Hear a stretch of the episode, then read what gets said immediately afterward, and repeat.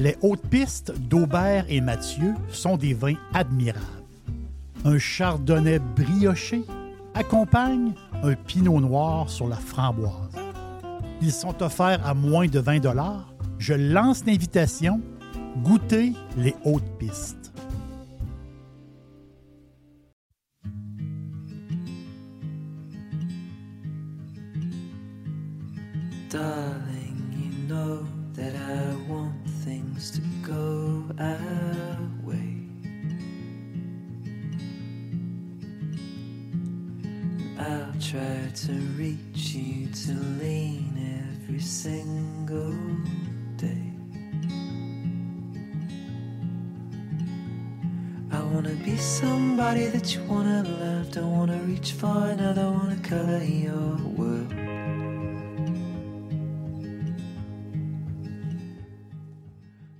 Je sais que quelques-uns d'entre vous ont découvert l'Espagne en écoutant mes podcasts.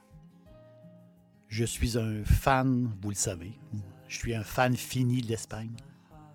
Un pays que j'ai découvert à 17 ans et que j'ai fait plusieurs séjours dans ma, dans ma jeunesse. Et j'ai fait plusieurs voyages. C'est un pays que je connais bien, et euh, pour moi, c'est le plus beau pays du monde. Mais est-ce qu'un endroit, est-ce qu'un endroit peut être hyper touristique et hyper agréable? Aujourd'hui, je vous amène à une, place en Espagne. Et cette place-là, c'est la, Costa del Sol. La côte du soleil. La Costa del Sol. Mais avant, du point de vue touristique, vous allez voir ma pensée. Du point de vue touristique, j'aime diviser l'Espagne en blocs, si je peux dire. Parce qu'il y a tant à voir, il y a tant à vivre, il y a tant à faire. Il faut, j'ai divisé l'Espagne en sept parties. Les deux premières parties, ben, c'est les îles. Les îles Canaries, qui sont au bout du monde, qui sont dans l'océan Atlantique un endroit tout à fait magique, des îles volcaniques. Ceux qui aiment les grands espaces, ceux qui aiment le kitesurf, ceux qui aiment l'infini, vous allez, vous allez faire le, voyage de votre vie si vous allez aux îles Canaries. C'est vraiment impressionnant. En Méditerranée, les Baléares, si on parle de Majorca, Minorca, Ibiza. Les Baléares, c'est littéralement un paradis sur Terre. Les îles attirent les stars, les vedettes de partout. Beaucoup de vedettes ont une maison, euh, que ce soit à Majorque, à Ibiza ou à Minorca. Les vedettes sont là. Pourquoi? Parce que c'est des îles qui ne dorment jamais. C'est une place de toute beauté et euh, beaucoup, beaucoup de parties euh, aux Baléares et sur le continent, justement. Sur le continent, ben, il y a cinq blocs. Les blocs, c'est le, le premier bloc, c'est le nord. Le nord, c'est de Pamplona jusqu'à Saint-Jacques-de-Compostelle. Et là, on passe aussi par les Pays basques. C'est l'Espagne verte. C'est l'Espagne, on pourrait dire, des, euh, des rois. C'est l'Espagne des grands vins c'est l'Espagne de la Rioja. Le nord, c'est tout à fait euh, particulier. Il y a un esprit particulier dans le nord, mais le nord, c'est euh, majestueux. Le côté est, moi je l'appelle la côte est, la grande côte de la Méditerranée. Donc de Barcelone jusqu'à Valence, avec cet esprit catalan, cet esprit différent du reste de l'Espagne. Et aussi l'esprit de Valencia, Valence, avec justement l'esprit valencienne. Donc, il y a comme un peu une union entre ces deux villes-là, même s'ils sont très, très éloignés une de l'autre. Mais il y a comme une union de, de cette côte Est-là, je peux dire, et c'est des capitales gastronomiques. C'est là que la bouffe, on va le dire, c'est là que la bouffe, là, c'est, plusieurs grands restaurants reconnus mondialement. sont dans cette région-là de l'Espagne. Madrid. Et Madrid est la grande région de Madrid. hein. Moi, si à Toronto, on, on dit la GTA, moi, Madrid, c'est la GMA, la Great Madrid Area. C'est c'est, euh, 6 800 000 habitants. Madrid, le cœur du pays. hein. C'est là que le roi habite, justement, avec son château. Et euh, Madrid, c'est. ben, justement, c'est, l'âme de la Castille, des royaumes de Castille. Et c'est un style, Madrid, c'est un style très, très européen comme ville. Très européen comme ville. Donc, c'est- plus européen qu'espagnol. Vous voyez un peu le- le- le- l'esprit. Madrid, c'est Madrid, c'est l'image de son, de son musée. Le musée célèbre, le Prado. Madrid, c'est immense et c'est élégant. C'est ça, Madrid. Le centre de l'Espagne maintenant. La région agricole du pays. On peut dire de Mérida jusqu'à Cuenca. Mérida jusqu'à Cuenca. On est en plein centre de l'Espagne. C'est immense. Ça comprend la Mancha. La Mancha, c'est le grand, grand plateau. Le grand plateau, qu'on- l'horizon, c'est l'infini. Et c'est un endroit vraiment, vraiment très, très euh, le fun à visiter parce que c'est des petits villages. On se croirait, moi je l'appelle des fois le Texas espagnol. Imaginez des oliviers et des champs, des champs de tournesol à perte de vue. C'est incroyable. C'est incroyable. Quand on passe en auto par là, c'est euh, fou. Même, souvent, faut prendre les. euh, on prend l'autoroute, mais souvent, il faut prendre les routes secondaires pour voir, toute cette grandeur-là, justement, de la Mancha et du centre de l'Espagne. On s'en va au sud, l'Andalousie. L'Andalousie, c'est c'est la terre. L'Andalousie, c'est la, terre de culture culturelle. Il y a tellement d'histoires en Andalousie. C'est à chaque jour, on apprend des choses historiques. hein. L'Andalousie, c'est ça. Et les, An- les Andalous, moi, les connais bien. C'est des gens très, très sympathiques, avec un humour, un humour très particulier. C'est des gens blagueurs, des gens fêtards.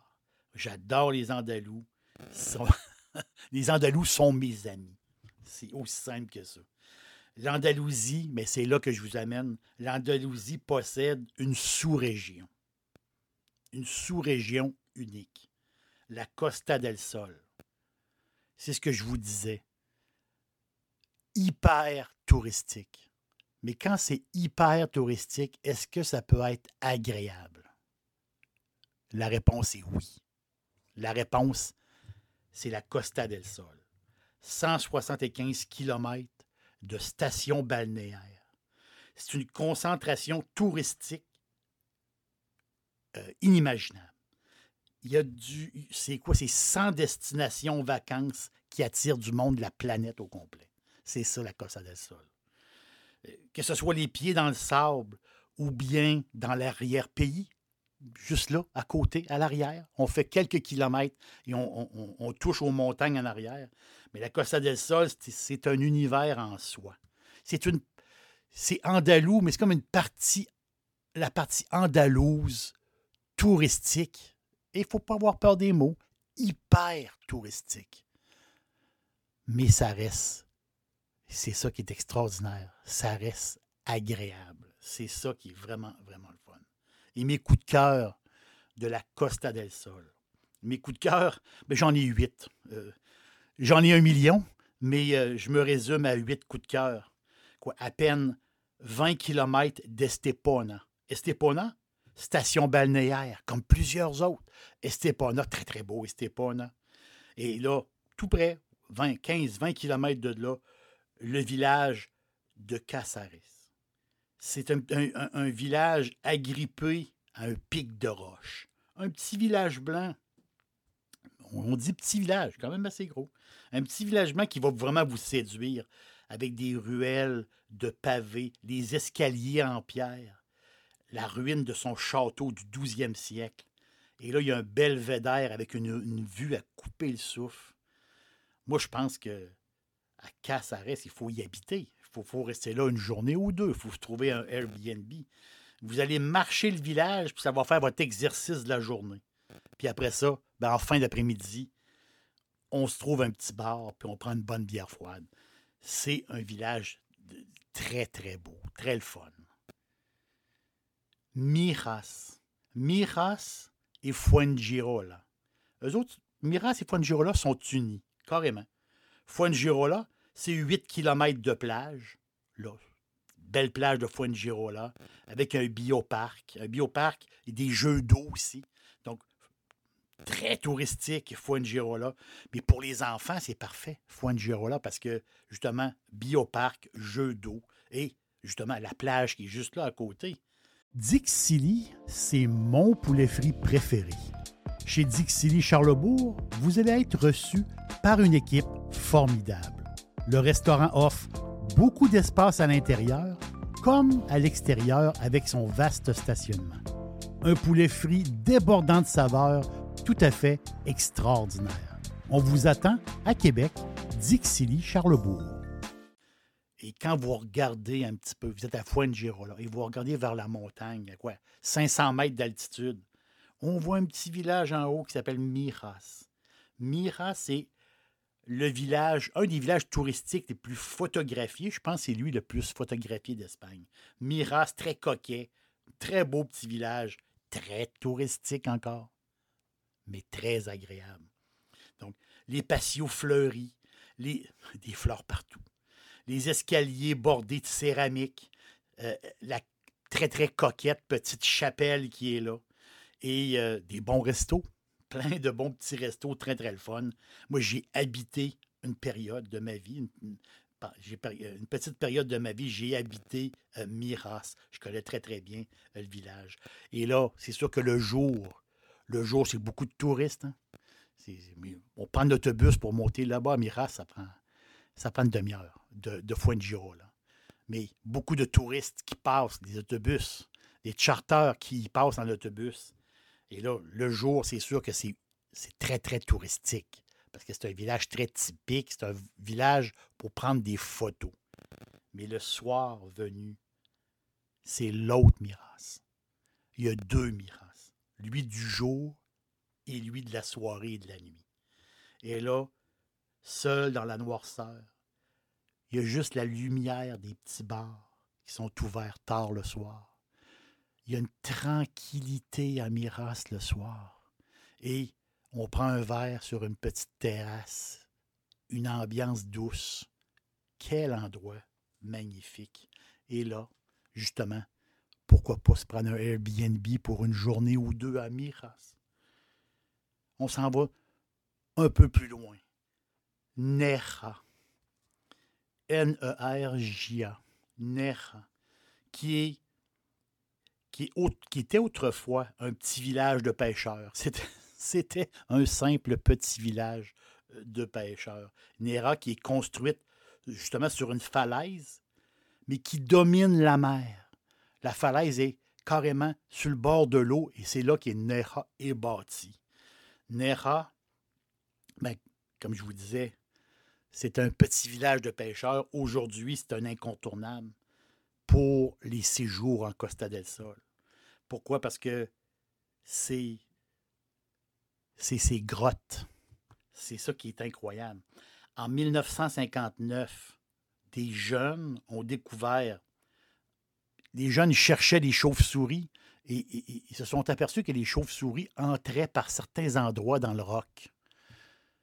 On est dans, dans les années 50 et là, les gens ont découvert une première grotte, ensuite une deuxième grotte. Imaginez, dans la sous-sol de Neja, il y a 4 km sous terre de grottes. C'est incroyable. On y circule à travers des colonnes de calcaire, dont la plus large et la plus haute du, monde. Imaginez, on est en plein, en pleine grotte, et on voit, vraiment une, une colonne de calcaire de 33 mètres de haut. C'est magistral. C'est comme une cathédrale sous terre. On amène les enfants là. Vous, arrivez avec, les, ados, visiter la grotte de Nera. Ils vont être complètement fascinés. C'est incroyable. Et justement, en 1985, le gouvernement espagnol a mis les grottes au patrimoine historique, hein, c'est sûr, parce qu'ils ont découvert, ils ont découvert des peintures euh, qui ont été faites par des hommes dans la période paléolithique. Donc, ça veut dire que déjà, les, premiers hommes sur Terre, ceux qui habitaient ce coin-là, avaient découvert ces grottes-là, qui étaient restées inconnues, inconnues au fil des années. C'est tout à fait passionnant. Les grottes de Neja, c'est un incontournable pour, euh, une visite. Euh, Si vous passez par la Costa del Sol, c'est un incontournable, vraiment. Je vous conseille une bonne paire d'espadrilles. C'est conseillé parce que parce qu'on marche beaucoup et aussi, ben, le sol est souvent mouillé. Mais c'est tout à fait. C'est remarquable comme, comme endroit. Et toujours à Neja, qui est vraiment, vraiment beau. là. Neja, ben, t'as le fameux balcon.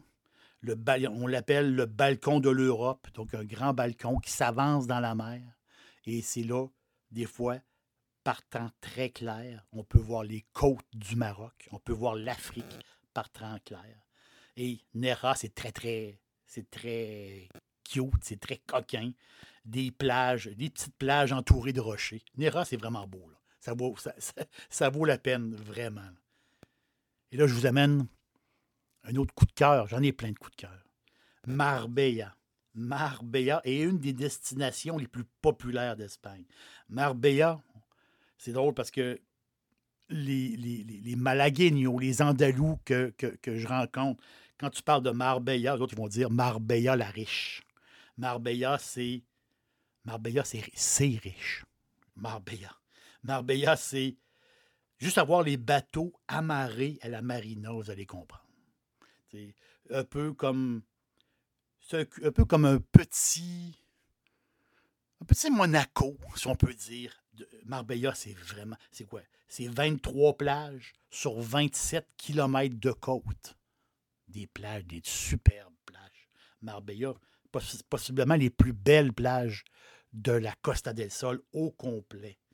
Donc, attablé, peut-être que vous êtes, au restaurant en train de prendre une bière. Attablé au restaurant, peut-être que vous allez avoir quelqu'un de très connu à côté de vous. Donc, les vedettes accourent en Marbella, les gens, les gens un peu comme au Baléares. Donc, euh, c'est des, des places qui attirent le monde qui ont de l'argent, des terrains de golf. hein. L'endroit est, superbe, vraiment. Les boutiques, les, si vous voulez magasiner, vous avez beaucoup de sous, il n'y a pas de problème. Les clubs privés, justement. Et juste là, à côté de Marbella, à 20 minutes de taxi maximum, Puerto Banús. Puerto Banús. C'est fou comme c'est beau, Puerto. C'est- C'est vraiment. Je me répète, ce coin-là, c'est comme le Mon- c'est comme le, Monaco, le Monaco espagnol. Euh, vraiment. Et Puerto Banús, la dernière fois, que j'y suis allé, il y avait des courses de, voitures sport dans la ville. Donc, il y avait un genre de, il y avait genre de, course sans être de la F1. C'était des voitures sport. Ça a duré toute la journée. On, on se croirait dans un, on se croirait dans un rêve quasiment. Euh, C'est vraiment, très- vraiment beau. Marbella, Puerto Banús sont- un à côté de l'autre.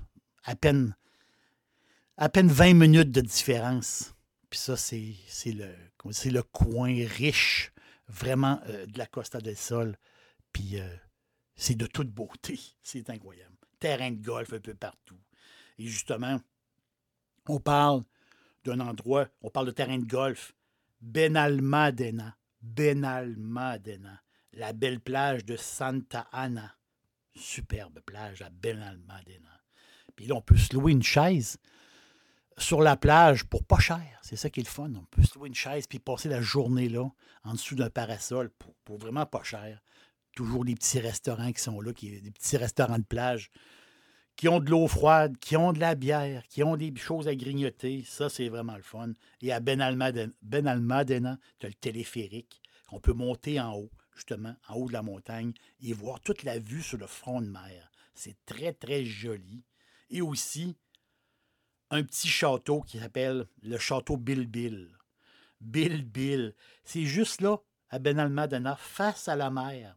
C'est un peu comme un clin d'œil au passé, à l'occupation arabe de l'Espagne. Le château Bill, qui est. C'est drôle parce que juste à côté, tu as une autre petite plage qui s'appelle la plage Bill. C'est vraiment le fun. hein. C'est vraiment cute à, visiter. Pour quelques euros, vous allez visiter aussi euh, le, château de Colomares, qui est, qui, est, euh, qui est quelque chose de particulier à visiter, vraiment. Je pense que ça coûte 3-4 euros à, peine. Mais c'est une visite qui se fait dans, un avant-midi, euh, qui se fait. Une place, une place coquine, vraiment, à, Ben Almaden. Ben Almaden, C'est l'histoire d'un d'un docteur dans les années 80. Lui puis deux de ses amis qui étaient maçons. Ils ont décidé de construire un genre de petit château. Euh, ça leur a pris sept ans de travail. C'est vraiment, vraiment drôle. C'est un hommage à Christophe Colomb, puis tout ça. Mais, c'est vraiment cute. C'est une place un peu bizarre, mais c'est une place à visiter vraiment. Mais c'est ça, c'est ça la, la- c'est ça la Costa del Sol. C'est, c'est l'esprit vacances. Carrément, c'est l'esprit de vacances. Même les habitants, on dirait qu'ils sont en vacances. C'est euh, l'aéroport Malaga-Costa del Sol est situé entre Malaga, bien sûr, et Torremolinos. Torremolinos, c'est le berceau du tourisme du sud de l'Espagne. La première station balnéaire du sud de l'Espagne, c'est Torremolinos. Une plage de sable volcanique, donc c'est un sable un peu plus, euh, un peu plus foncé. La fameuse plage du Barondillo, qui est là, juste en face d'une série de tours à condos à l'infini. Torremolinos, c'est. Moi, j'ai vu les changements de Torremolinos, vraiment, avec le temps. Et juste de l'autre côté de cette plage-là du Barondillo et des tours à condos à l'infini, vous avez la Carihuela, juste l'autre bord du rocher. La Carihuela, c'est une autre chose. La Carihuela, c'est la bouffe, les restaurants. Donc, il y a une plage, mais une plage très, très mince. Et on est quasiment assis dans le restaurant. On est à la plage, puis on a le restaurant juste à côté. Plein de petits restaurants de poissons frais. Les Malagueños se déplacent. Ceux qui habitent Malaga se déplacent pour aller manger à la Carihuela. Parce que c'est très typique des petits restaurants, justement, de poissons. Et le célèbre calmar frit, typique, typique de la Carihuela. Personne va paner et frire des calmars comme les Andalous de la Carihuela. Ils en font une fierté. C'est c'est les meilleurs. Tor- Torremolinos, moi je le divise, il faut le diviser en deux. Le côté en bas, où il y a la plage et les- les appartements, les condos, et le haut, qui est un peu comme le centre-ville. Ben, justement, j'y ai habité, moi, ce coin-là. là. Ce centre-ville-là de Torremolinos, j'y ai habité. Et euh, dans mon temps, dans, dans un, quand j'avais 17 ans, tout était autour de la rue San Miguel, la fameuse rue San Miguel, très plein de magasins partout, une ambiance, vraiment une ambiance le fun. Mais aujourd'hui, Torremolinos, je pense que c'est cinq fois. C'est cinq fois ça. Ça l'a grossi énormément. Les Britanniques, les Allemands ont adopté Torremolinos. C'est un spot. Imaginez des Britanniques, des Allemands en fin de soirée, les bars très arrosés. Vous avez, une image en tête, mais c'est ça, Torremolinos. C'est vraiment une place de party. Et enfin, la capitale, la capitale de la Costa del Sol. La capitale, c'est Malaga. J'ai fait plusieurs podcasts que je parle de différents attraits de la ville de Malaga. Mais Malaga, c'est, c'est une ville à grandeur humaine. Malaga, c'est une plage en plein centre-ville. Son port est de toute beauté. On peut faire du magasinage à l'infini. C'est le cœur culturel de la Costa del Sol. la cathédrale qui est, qui est superbe, l'Alcazaba, Gibralfaro, le restaurant mythique du Pimpi, le Pimpi, à côté des vestiges romaines. Le Pimpi, c'est une soirée au Pimpi, on peut, ne peut pas l'oublier. Et une des plus belles rues d'Espagne. C'est pas une des plus belles rues, c'est la plus belle rue d'Espagne.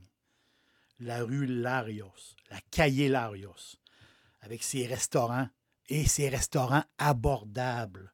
Ces soirées, soirées sont en diable. Il y a du monde.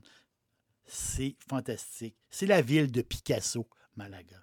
C'est, le cœur andalou, les gens accueillants, la bière, les sardines grillées. Mais c'est le cœur de la Costa del Sol. La Costa del Sol, c'est, je me répète, hyper touristique. Mais c'est tellement agréable. On ne sent pas la pression, justement, du tourisme de masse. On ne le sent pas, même s'il y a des millions et des millions de touristes qui y passent. C'est ça, la Costa del Sol. C'est l'esprit de la Méditerranée. La Costa ben, apporte bien son nom. La Costa del Sol, c'est 325 jours de soleil par année, avec des infrastructures pour accueillir des millions de touristes. On trouve des forfaits, des forfaits de séjour, surtout l'hiver. hein. L'hiver, basse saison, il y a des forfaits de séjour très, très abordables, vraiment, très avantageux, même en hôtel. Et en toute saison, les fameux Airbnb. Les Airbnb sont à l'infini sur la Costa del Sol. C'est ça qui est le fun. À tout prix, tout style, des maisons, des appartements. Je vous dis, le choix, le choix est immense. La Costa del Sol, ben, c'est l'Andalousie. C'est l'Andalousie facile à voir. Tout est proche. Facile à manger. Tout est bon. Et facile à vivre.